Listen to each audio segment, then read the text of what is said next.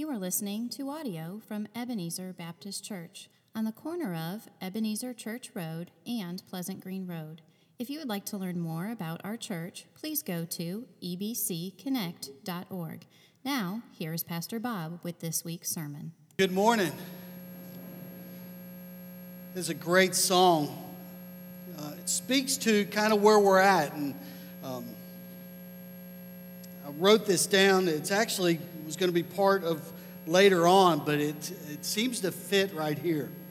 Um, Calvin Miller said this He said, Intimacy with Christ comes from entering, entering his presence with inner peace rather than bursting into his presence from the hassles of life. Did you catch it?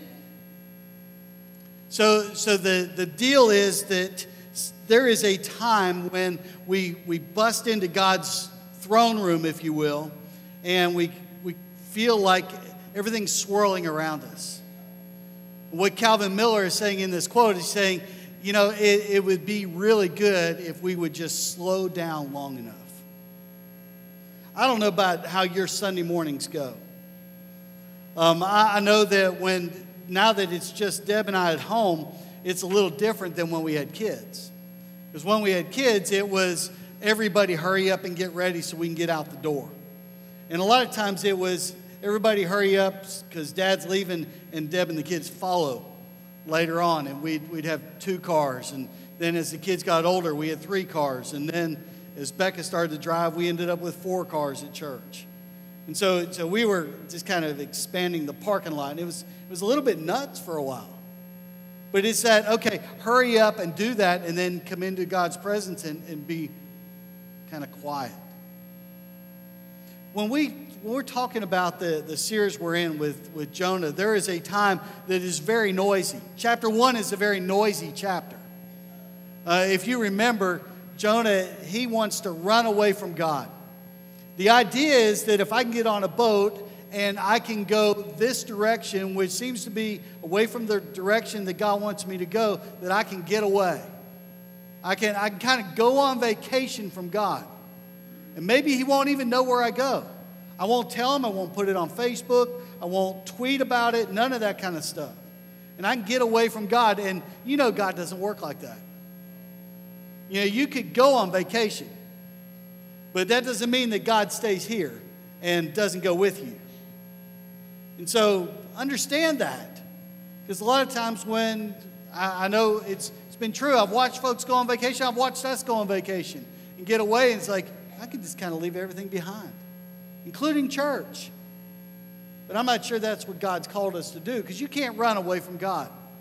You can't run away from God with vacation, but you can't run away from God if there are things going on in your life where you say, if I just run away from him, I think he'll ignore that. Maybe it's sin. He'll ignore it if I can get away far enough. Jonah was in that spot where he tried to run away from God because God had called him to go to a place he didn't want to go. You remember, he didn't like the people that God was calling him to talk to. He said, Jonah, I want you to go to Nineveh. And, and Jonah's like, I don't want to go there. I'd prefer to go somewhere else. Uh, if you were, I, I got saved in 1980. And so that takes you back a little ways. I was in my first year of college. And when I got saved, the going thing was if God called you to be a missionary, you were going to wear a leisure suit. Now, some of you are going, I don't even know what a leisure suit is. Just understand, it was, it was ugly and flammable. So, so, you know, that was the idea that God was going to call you to someplace you didn't want to go if you would surrender to Him. And so Jonah was like, I don't want to put on a leisure suit. I don't want to go to Nineveh. I don't want to go to those people because I don't even like them. And then it may have been that Jonah just thought that he was too important to go. Jonah was a prophet. It wasn't that Jonah had no relationship with God at all. Because if Jonah had no relationship, then God would not have stepped in and said, Jonah, I want you to go. Isn't that correct?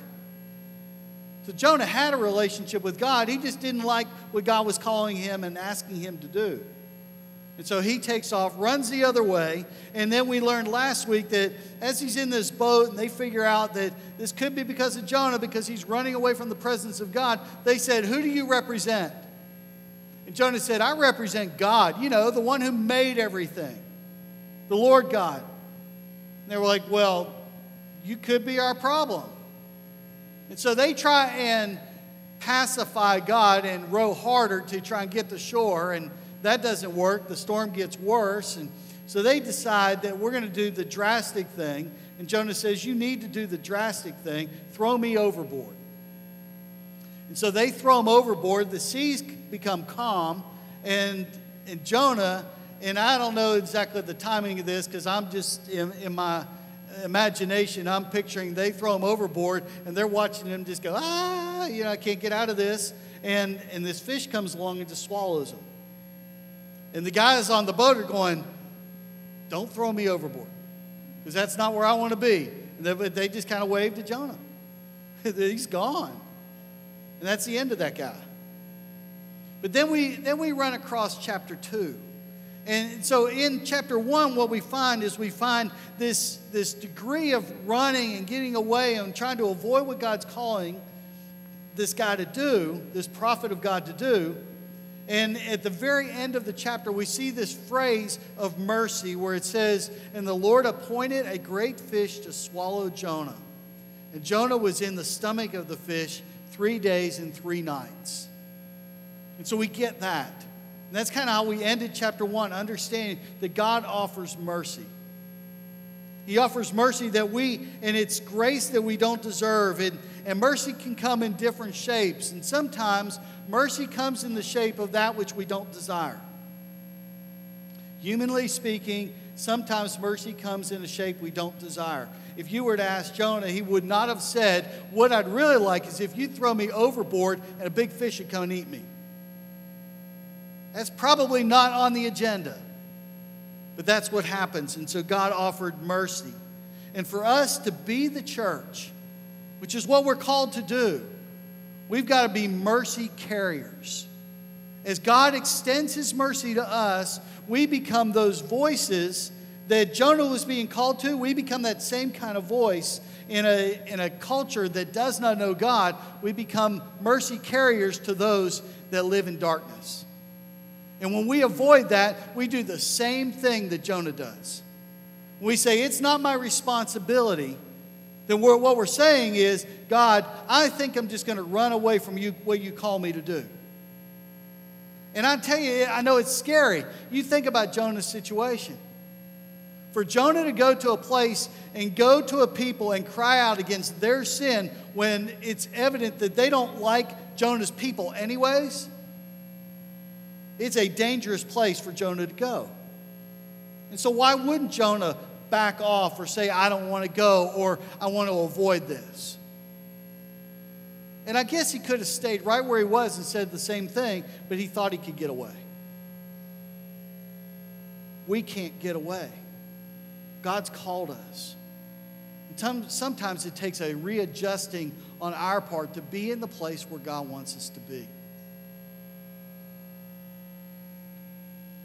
In Jonah chapter 2, it becomes much quieter, a lot quieter. I don't know what it's like in the belly of a big fish. Never spent much time there. But I'm guessing that there was a lot of time to think. If you're going to be alive, there's a lot of time to think. And I, you've probably been in that spot where you're someplace and it's really quiet, there's nothing to do except sit there. Just you and God. And you sit there and you go, it's either really good or really bad. You sit there and go, oh, This is great. I get to sit in God's presence and it's quiet, nothing bothers me. But if you're in a position where you're trying to run away from God, then being in a quiet place by yourself, you and God alone, is a very excruciating predicament to be in. It's tough because God brings to, to your face and to your mind and to your heart what needs to be adjusted and what needs to happen. And that's where I think we find Jonah. I mean, there's only, there's what, 10 verses or nine verses that explain Jonah in the belly of this, of this fish. And yet he was there three days and three nights. You got to know that we don't have all the conversation. But we have enough to, to indicate to us what happened in the belly of that fish and how this conversation went between God and Jonah. So, would you turn to chapter 2 and we'll just read through this chapter because it's only 10 verses. We'll read through it. And would you stand as we do that? Jonah chapter 2, starting at verse 1. Says, Then Jonah prayed to the Lord his God from the stomach of the fish. You remember, he declared who his God was in chapter 1. He it's prayed to the God, the Lord his God from the stomach of the fish, and he said, I called out of my distress to the Lord, and he answered me. I cried for help from the depth of Sheol. Thou didst hear my voice. For thou hast cast me into the deep, into the heart of the seas, and the current engulfed me or swallowed me, and thy breakers and billows passed over me. So I said, I have been expelled from thy sight. Nevertheless, I will look again toward thy holy temple. Water encompassed me to the point of death. The great deep engulfed me. Weeds were wrapped around my head. I descended to the roots of the mountains. The earth with its bars was around me forever. But thou, thou hast brought up my life from the pit, O Lord my God. While I was fainting away, I remembered the Lord and my prayer came to thee into thy holy temple. Those who regard vain idols forsake their faithfulness. But I will sacrifice to thee with a voice of thanksgiving. That which I vowed, I will pay. Salvation is from the Lord. And then another act of mercy in verse 10 says, Then the Lord commanded the fish, and it vomited Jonah up onto the dry land. Let's pray.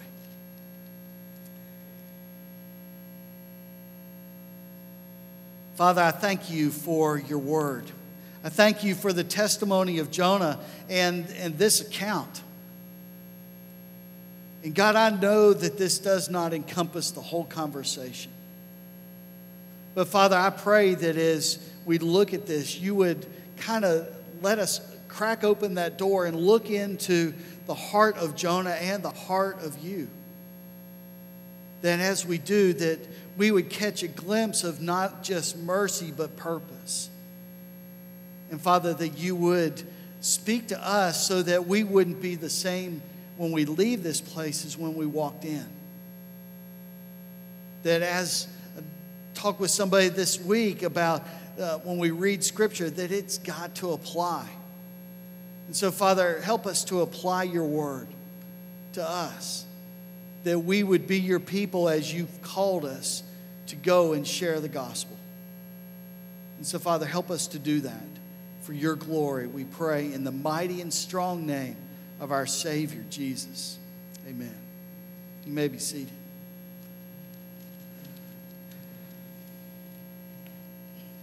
What an interesting passage. If you were to, if you were to be on the belly of, in the belly of a fish, is this what you would write? I think it reveals a lot to us. It reveals a lot about who Jonah is and, and his character. It reveals what's going on in his brain and in his heart. And, we, and we've got we've got to sit here and go, okay, are we Jonah in this story? How close is that to us?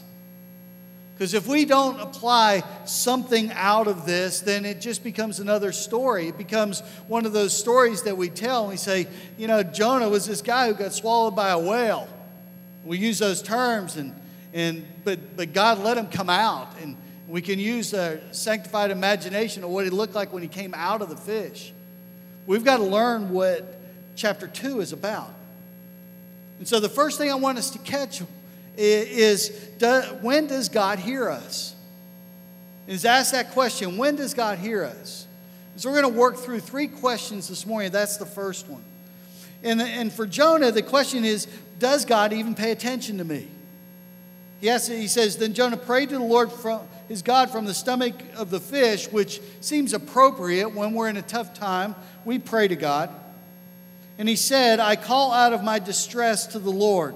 And he answered me. I cried for help from the depth of Sheol. Thou didst hear my voice. And so, what we see there is Jonah praying. He says, I'm in distress and I'm praying from this spot. And you got to kind of wonder does Jonah know that God hears him, or is this a hope on his part? Does Jonah even see that getting swallowed by the fish is, a, is a, an act of mercy on God's part, or does he see it as something of a punishment? Does he even think he's going to get out of the fish? Or is it just going to be, I get swallowed by a fish and I'm going to die? Well, we kind of see that picture in the next section but in this, this point, you have to say, does God hear him? And what is getting in the way of that?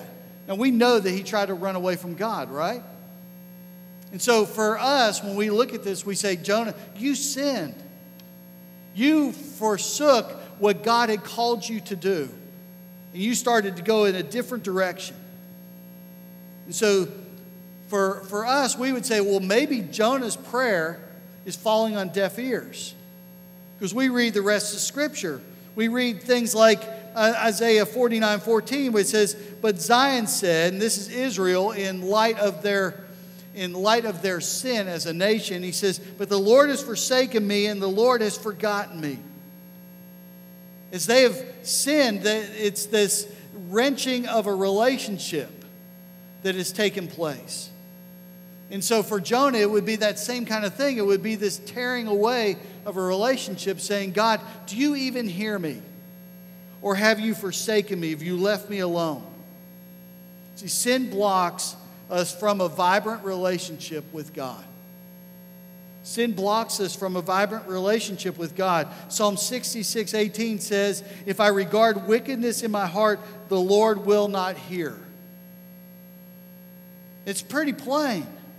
So, how does Jonah in his sin come before God and says, God, I know you hear me? And then we read this that if I regard sin in my heart, that you don't hear. How does that work together? Well, the, the word regard means to cherish, means to hold on to or gaze at. And so the, the idea there is if it's ongoing, if there is a problem, then God may not listen or God does not listen. And if we say we don't sin, then we, then we understand that we are in the wrong. First John will tell us that. And so, for Jonah, how does God hear? What happened in this, in this scenario where Jonah can say, I'm crying out to you in my distress, and I know you hear me? How does he know that? Well, we don't have any record of Jonah saying, I've, I've just lived in sin. We have this passage where he's run away from God on this particular issue. See, sin clouds what we see and how we respond to God. Have you ever put on 3D glasses in a 3D movie or something 3D? You put them on and you can see pretty clearly. I mean, if you've been to um, like a, a, theme park or something like that, and you put on the 3D glasses and you're sitting there in the theater and you look and, and these things are flying at you and, and all this kind of stuff. And if you're at Disney, you get to smell it too. Some of it's not so great. But you, but you have these things flying at you and, and everything's cool. But then you take the glasses, I just want to see what this looks like without these. And so you, you kind of pull them off and you look, and it's, well, it's kind of like this. Um, everything is blurry. I mean, you, you guys, you became like three or four of each of you. The, the um, attendance in here multiplied this morning when I took off my glasses. It was awesome. But that's what happens when you take them off. It, it gets distorted, it gets put out of place. And because of Jonah's sin, his view of God was a little bit distorted. It wasn't quite right.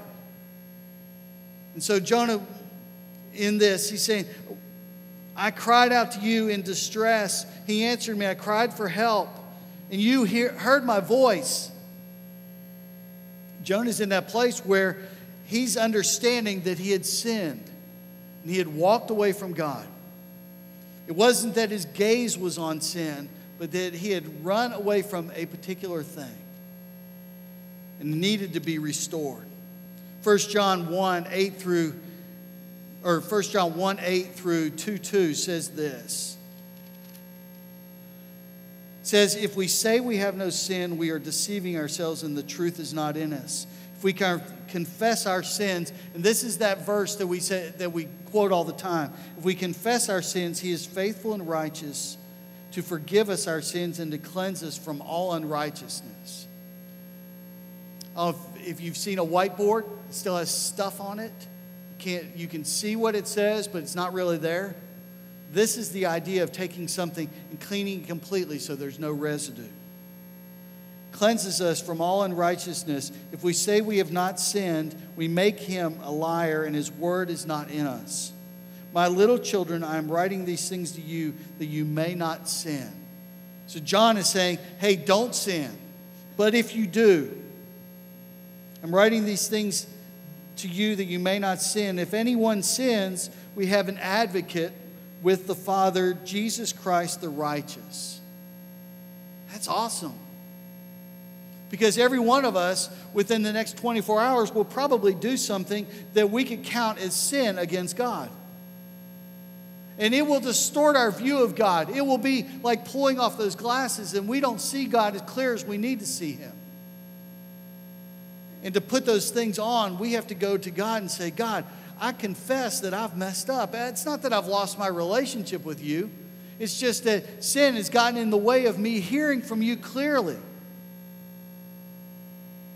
He says, and He Himself is the propitiation for our sins or the satisfaction for our sins, and not for ours only, but also for those of the whole world. So, what Jesus did on the cross was to take on our sin, all of our sin, to, to satisfy that, that requirement of sacrifice. It's why we can read that passage where it says, My God, my God, why have you forsaken me? He feels that same distress in being separated from the Father because he represented and was sin, our sin. And so when we say we need a relationship with God and we want to hear from you, God, sin gets in the way. And we've got to know that we can go before God because we have an advocate with the Father, Jesus Christ, and say, God, restore my relationship. Hear me and restore me. We have an immeasurable privilege of access to the throne of grace afforded only through the blood of Christ. It's the only way. It's through the blood of Christ. The second thing is how should we pray? Verse 3 says, For thou hast cast me into the deep, into the heart of the seas. The current engulfed me, and all the breakers and billows passed over me. I, I can imagine going to the beach. When I, was a, when I was a kid, we'd go to Ocean City, Maryland, and, and my parents would buy these rafts for us. And I know it's boogie boards now, but uh, we didn't have those. We had these inflatable rafts that would lose air about halfway through the week, and you sit there and blow and blow and blow into it and keep losing air, all that kind of stuff. And we get on those, and, and if we hit it right, we could cruise just at the top of that wave, kind of like a surfer. But if you didn't, if you got a little too far over the wave and didn't hold up the front, you would do this kind of number and go down in. And that's the picture I have of, of this passage where it says that all the breakers and billows passed over me. And so I said, I've been expelled from thy sight. I've been basically hidden. I remember being under that water going, How am I going to get out of this? As a kid, it was a whole lot bigger than it is now. Now I just get hurt. So I said, I've expelled from thy sight. Nevertheless, I will look again toward thy holy temple. Water encompassed me to the point of death, and the great deep engulfed me and weeds were wrapped around my head. What an interesting picture. It's that picture of being turned under the sea and then just getting wrapped up in all the stuff on the bottom. And so there's this feeling of distress. Now, when we, when we read this, we go, this is what Jonah felt as he got tossed in. And he gets to spend some time with God in the belly of the fish. So, how should we pray if we read this? Because in this in these verses, what we see is we see we see Jonah's lament. We see that there seems to be no hope in this. Michael Card said this. He said, God uses pain more than anything else to teach us and shape us. He uses pain more than anything else to teach us or shape us. And I think for Jonah, there was, there was not just the physical pain of getting tossed in the water and not having any hope, not feeling you're coming out of this alive. But I think for Jonah, there was a, a feeling of separation from God where I'm not sure, God, that you're listening or you have, you have my interest at heart. There may have been some separation there. Psalm 27, 4 and 5 says this It says, One thing I've asked from the Lord, that I shall seek, that I may dwell in the house of the Lord all the days of my life, to behold the beauty of the Lord. For in the day of trouble, he will, he will conceal me in his tabernacle. In the secret place of his tent, he will hide me, and he will lift me up on a rock. And that's the place you want to be. If Jonah could choose one of two places to be in the middle of this, getting churned and getting eaten by a fish, or getting put on a rock and being dry, he would choose dry. But God has him in this place of considering what it is to follow him. Lamentations, when Jeremiah shares the affliction of somebody who seems to be forsaken of God. He says this, and I'll, just, I'll skip down to verse 6 In dark places he has made me dwell like those who have long been dead. He has walled me in so that I cannot go out, and he has made my chain heavy. Even when I cry out and call for help, he shuts out my prayer. He has blocked my ways with hewn stone, and he has made my paths crooked. For Jeremiah, he's going, I don't get this. Jonah could be in that same spot. I don't see a way out. Yet later in that same chapter, Jeremiah writes in, um, in verse 20, he says this He says, Surely my soul remembers and is bowed down within me. This I recall to mind, therefore I have hope. The Lord's loving t- kindness indeed, in kindnesses indeed never cease, for his compassions never fail. They are new every morning. Great is thy faithfulness. So there's this idea of if I'm separated from God, I've got to fix this. And the best thing we can do is go to a God that hears, crying out that we need him. That's what we do. We don't walk away from God or go the other direction, but we, in the quiet, get alone with God and say, God, help me to see your perspective. Help me to see your love. Help me to see your loving kindness, your compassions, your faithfulness, and that you are good. So Jonah can lament his position, but he also has to, to be desperate enough to want the God that he ran away from there are times where we are not desperate enough because we've not seen the bottom close enough. Jonah, in this passage, says, I have seen the bottom. I thought I was going to die. And yet, God, I think you're going to restore me. We pray as if all life depends on our relationship with Him. It's a dependence thing and we forsake the God that loves us and calls us and, and wants us to grow in Him, then we've walked away from the best thing ever. The third part of this, third question, is what is accomplished through prayer? What is it that God accomplishes when we go to Him? Well, the first thing is, is restoration. Let's look at this real quick. Starting, we'll go back to verse 6. I descended to the roots of the mountains. The earth with its bars was around me forever. But thou didst brought up my life from the pit, O Lord my God. While I was fainting away, I remembered the Lord, and I pray, or I, and my prayer came to thee into thy holy temple. Those who regard vain idols forsake their faithfulness, but I will sacrifice to thee with the voice of thanksgiving. That which I vowed, I will pay Salvation is from the Lord. We read that, and, and what I see is that Jonah is going through this, this process. The process for, for, for Jonah and for us is this restoration process. The question that comes to mind is are we totally aligned with where God wants us? Jonah had to ask that. Yeah, I get tossed into the belly of a fish and I start asking questions about where my life ought to be and where God wanted me. And if I don't pay attention to the voice of God in, the, in that process, I could go just about anywhere. But Jonah stops long enough to says, I will go to your holy temple. I'll go back to the place that I know is stable. I'll go back to that confession of the Lord my God. He's the one that controls the seas and all, the, all of creation. I'm going to go back to him. And so that's what Jonah had to do. This misguided trust was not where Jonah needed to be. He says, Those who regard vain idols forsake their faithfulness, but I will sacrifice to thee with a voice of thanksgiving.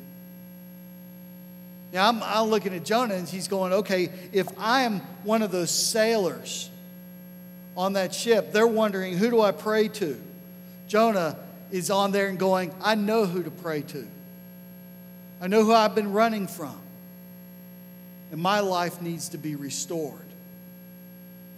There are a lot of people that trust in things other than God. There are churches that trust in things other than God. I don't want to be a person that trusts something other than God. I don't want to have this said, those who regard vain idols forsake their faithfulness. I don't want to be one of those. I'm hoping that you don't. I don't want this to be a church that does. There are too many churches that have trusted in tradition or in bank accounts or something else that is not of God and have forsaken the calling of God on that church or those people about going out with the gospel. Plenty. And they close their doors every single week because they've decided it's more important for us to be comfortable in our seats than it is to go with the gospel into a risky place, even to people I may not like with the gospel. And that's called forsaking what God has called us to do. We can't do that. We can't be a people that puts God on the back burner and everything else on the front burner. For Jonah and for us, we need to be restored in our relationship with God, forsaking those things that we trust apart from God and be realigned to what He wants us to do, realigned to His purposes. The second part of that is to be revitalized. Not just restored, but revitalized. And that's energy. How, was, it, was it hard? I mean, Curry mentioned it this morning when he came up here at the very beginning. The choir sang that song, Sanctuary, and and would you say that you were one of those that was swaying in your seat or swaying in your heart because you're Baptist? Would you be one of those, or were you just sitting there going, It's a nice song? It's, it's okay. I mean, uh, let, us face it, that was a song where you, you, you move. I mean, I, I, could, I could sense it was, there were some people in the choir, I was kind of watching the choir. I just wanted to see if they were going to sway we, we talked about this before, and, and I heard there was a vote, and I won't go, we won't go into that. But, but I, was waiting for, I was waiting for the choir to start going back and forth. That's what I was waiting on. It didn't happen, but I think there were some that wanted it to happen. I have a feeling there were some that were going, oh, please, let loose of these chains. Yeah, let, let get this rope off me kind of thing because they just wanted to cut loose. And I'm guessing there were some of us sitting out there that we wanted to do the same thing. We, we may want to get up and sway a little. If we're going to be totally, completely aligned with God, then we need to be revitalized or energized to do the things that God's called us to do. You know that when Jonah is called to go talk to the people of Nineveh, he can't go in and go, I got a word for you you know, kind of walking in like a, a walking in Eeyore to, to the situation. Nobody's going to listen to him. He's got to go in with some energy. And, and if we think that, that it doesn't take energy to proclaim God's word, then we've got another thing coming. It's going to take a, a desire and energy to go and share God's word. Charlie Jones is one of those guys. He has got some energy. Now, yeah, I, I heard I could read your lips from here, brother. Um, yeah, not as much as you want to have. But, but in here, it's perking big time. And yet, there are some of us that don't have some of the physical challenges, and, and, and we're just kind of there. Yeah, whatever. Energy, energy to share God's word. Say, God, revitalize me, not just restore me to the place where I can come in to your temple and praise you with all that I am, because there is no sin that is, that is messing up my vision. But revitalize me to the point where I have energy to go share, where it excites me that I get to tell somebody about who Jesus is. Make it exciting for me to follow you with all my heart, whether it's hammering a nail or coming behind somebody to pick up a piece of paper that they've dropped. Whatever it takes to have that, to be adjusted to God's agenda with a sense of energy and power. Because coming out of a fish, after you've spent three days in the belly of the fish, it's not going to be as usual. It cannot be as usual. That's usually the message at children's camp. It's not life as usual. It's the message at student camp, at Crossroads. It's not life as usual. You cannot just exist. You can't come out of that and just exist. And you really don't go from mountaintop to mountaintop because that's not good either. There's going to be some valleys, but you've got to exist on a place where you say sin is not getting in the way, and I'm willing to follow God with all my heart, soul, mind, and strength. I'm not going back to the way it was. We've got to get there. We've got to be there. Because that will be the church, that will be the people of God that makes a difference. When we say, God, restore me from the inside, let's start there. And then, God, energize me to go with your word with a message that means the world to be people that live in darkness. I want to be that, that group. I've told you before that I grew up Catholic. And I'll probably go back to it from time to time. Not Catholic, go back to the story as it came out, it just it, it, it, it was going, that didn't make sense. So, you know, you just kind of have one of those things. Um, thinking about that, I was thinking about all the challenges that came with when I got saved and, and what that meant when I turned my life over to Christ. I sat in that driveway, made that decision in, in, in Atlanta, and then had to go back home and talk to my mom and the rest of the family and, and all that kind of stuff. Just kind of wrestled with terminology. And one of the terms that got thrown out in, in the middle of all that, and it didn't come from my mom, I don't know where it came from or where I heard it, was the term excommunication. So I, I looked it up. I just wanted to know, and, and it, it basically means banishment.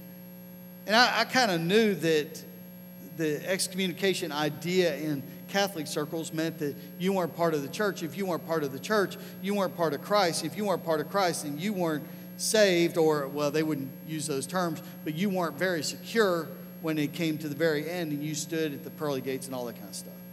You know, you know all, the, all the pictures that we, we make up with that.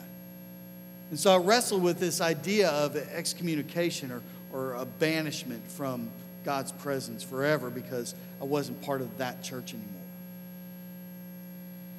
And then realizing when you read God's word and it says that, that we come by the mercy of God through his grace, that Christ has died for us. And if we confess with our mouth the Lord Jesus and believe in our heart that God raised him from the dead, that we'll be saved. And it's not about going to church or a Sunday school class or, or something like that. It's not about the, the weighing the good versus the bad the pros and the cons if you want to go to a Jimmy Fallon thing. It's not that. It's about where you stand in relationship to the Lord Jesus Christ and have you turned over your life to Him and trusted Him with all that you are. And so when I started looking at that, going, they could excommunicate me, would it make a difference? Not really. Could they banish me from the church? If I wanted to go back to a Catholic church today and wear a sign that says I'm a Baptist preacher, I, I bet you I'd get in the door. They wouldn't kick me out. They would think it, I wouldn't be out. I wouldn't be out of this kingdom of God thing. I wouldn't be out of the relationship with God. I wouldn't be out of the family of God. I've been adopted as a son, accepted into his family, never to be pushed out. So it wasn't excommunication, it was more incorporation. To be incorporated into the purpose of God and the plan of God. To do something. And so you're sitting here. Have you been incorporated into God's plan? Are you at that place where you say, I'm, I've given my life to Christ, or I need to be restored in my life with Christ? Maybe I just need some energy because I'm, I'm secure, but, but I don't have much drive to go share the gospel with anybody. And my, my passion or my love for you guys would be that you kind of walk around with that want to. It's not going to happen 24 7. I know that. But if you go to work tomorrow or, or somewhere else, you go on vacation somewhere, you sit on a beach, you start wondering about the people that are sitting around you, whether they're saved.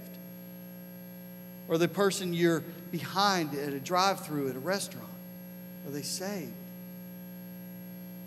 those kind of thoughts come to your mind, then, then you start to have a passion and a heart for what God wants. And what I see in this is that Jonah spent three days in the belly of this fish getting his passion back on,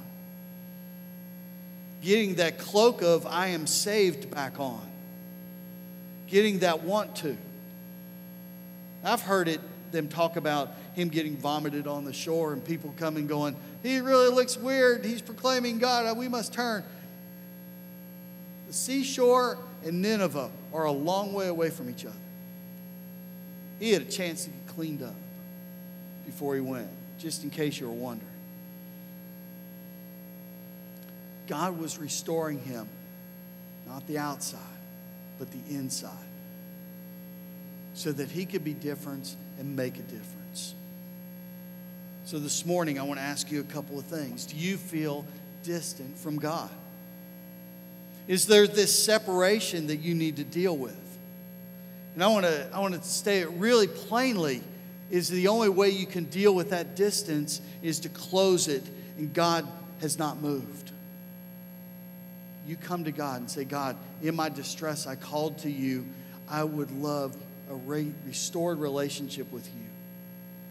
And so, if you've already accepted Christ as your Savior, close that distance by coming to Him and saying, God, I'm confessing my sin before you. And your word says that you, you are faithful and righteous to forgive me of my sin and cleanse me from all unrighteousness. I want restoration. If you're in here and you've not ever started a relationship with Him, excommunication is not your issue, just separation is your issue. And If you want to be joined with Christ, it means turning over your life to Him. Understanding that sin will separate you from Him forever apart from the blood of Christ. And so I invite you to come down and say, What do I need to do to be saved? Maybe it's just, maybe you need to make that decision this morning that God's convicted you that you don't have a relationship with Him. We'd love to share that with you. The third part of this is about getting on God's agenda. Saying, God, I've kind of put everything else in front of you except for what you've called me to do. And I need that fixed in me. I need to be restored and revitalized to the point where I'm not only on your agenda, but I have energy to pursue your agenda. There's a, there's a, a very practical part of this that we're going to be doing in August. I'll tell you now so, you, so that you can start getting ready for it. Um, we're going to do a thing on Wednesday nights called Be the Church. And the, and the way it's going to work, and, and it cannot just be the Wednesday night crowd that shows up, okay? There's way more in here on Sunday morning than there is on Wednesday night. So, so what it's going to take is all of us. And what we're going to do is we're going to go out in groups and families. Your biological family or a group of folks that we'll consider as a family for that night for those four Wednesdays in August. And we're going to go out into the community. And we're going to do some things. Things like hand out water at a park or go to a gas station and, and wash windows of, of, the cars or maybe pump some gas or bring in grocery carts to back into a store. We're going to do those kind of service things on wednesday night. And it will be just a chance for us to be the church outside the walls of this building on a wednesday night instead of just huddling. And so for four weeks we're going out. You can be part of it or not part of it my desire is that you would be part of it. That you would see it's valuable for us as a group to get out into the community and say, we represent Jesus Christ and we'd love to share his word with you. Hopefully, it'll open some conversations. Seems like every time we get around some folks and spend any, any amount of time, the, the conversation can turn to where do you go to church? We were at Walmart not too long ago lady came out with a buggy. And we just got in a conversation. Where do you go to church? I don't go anywhere. Let me invite you. That was it. Wasn't a big thing. I don't think it was all that special. But I think it was one of those things where the opportunity presented itself and it gave us a chance just to share what it means to not only have a relationship with Christ, but what it means to be involved in a church family, especially if you're struggling. And so we're going to be the church on Wednesdays for, for those four Wednesdays in August and just see what happens. It's an experiment in going out into the community with the Word of God. So, this morning, if you don't have a relationship with Christ, I want to ask you and invite you to come to the front of the church. We're not going to call you out. We're not even going to call you by name or ask you to talk we would just like to have an opportunity to share Christ with you. So I want to ask you to come to the front of the church and say, I need to be saved. So that's the first part of it. If you're already in here and you have a relationship with Christ, but sin has kind of has kind of removed those spiritual glasses so that the things around you are a little bit distorted, sin has gotten in the way, you may want to come and just pray at this altar and say, God, would you help clear up my vision? Would you restore me? I'm coming to you confessing. And I'll tell you, nobody in here will be kind of weirded out if you come and pray. They will be glad because they recognize that maybe there's something going on in your life that nobody knows about, but you just need to come and get it cleared up with God. So that's the second part of it. If you're already saved and, and need to clear up some things, you're invited to come to this altar. The other thing, the third part of this, is you may be in here and say, I just need to be energized to do what God's called me to do. I want to invite you to come and pray as well. Because God needs a church. It's not that He needs it, he, but He wants it. I think it's God's passion that His church be the church on Monday, not just Sunday. And we have that opportunity. So let's pray. And as God leads you, you be obedient to Him. Father, thank you for this time in this place this morning. And Father, if there's somebody that needs to turn over their life to you, I pray that you would give them the courage as you've given them the conviction to say, Yes, Lord. And Father, for others that need to be restored in their relationship, Father, I pray that you would draw them to that point of just laying it out cleansed. And then some of us in here, we have that relationship, but we've just kind of pushed you back a little and not really been engaged or energized by doing what you've asked us to do. And we need, we need some energy. And so, Father, I pray that those that need to do that would respond accordingly. Father, we do thank you for your word. We thank you for the testimony of Jonah that spent those three days and three nights talking with you and getting some stuff squared away before he ever got put back on that shore. And so, Father, I pray that as you've let Jonah out of that spot, that you would get us to the place where you're ready to put us on the shore to do what you've called us to do. And God, we thank you for who you are. For listening to this audio Jesus' from we pray. Ebenezer Baptist Church. We welcome you to join us next Sunday at 10:30 a.m. for our weekly worship service. If you have found this resource helpful, then please share it with others and check out our ministries at ebcconnect.org.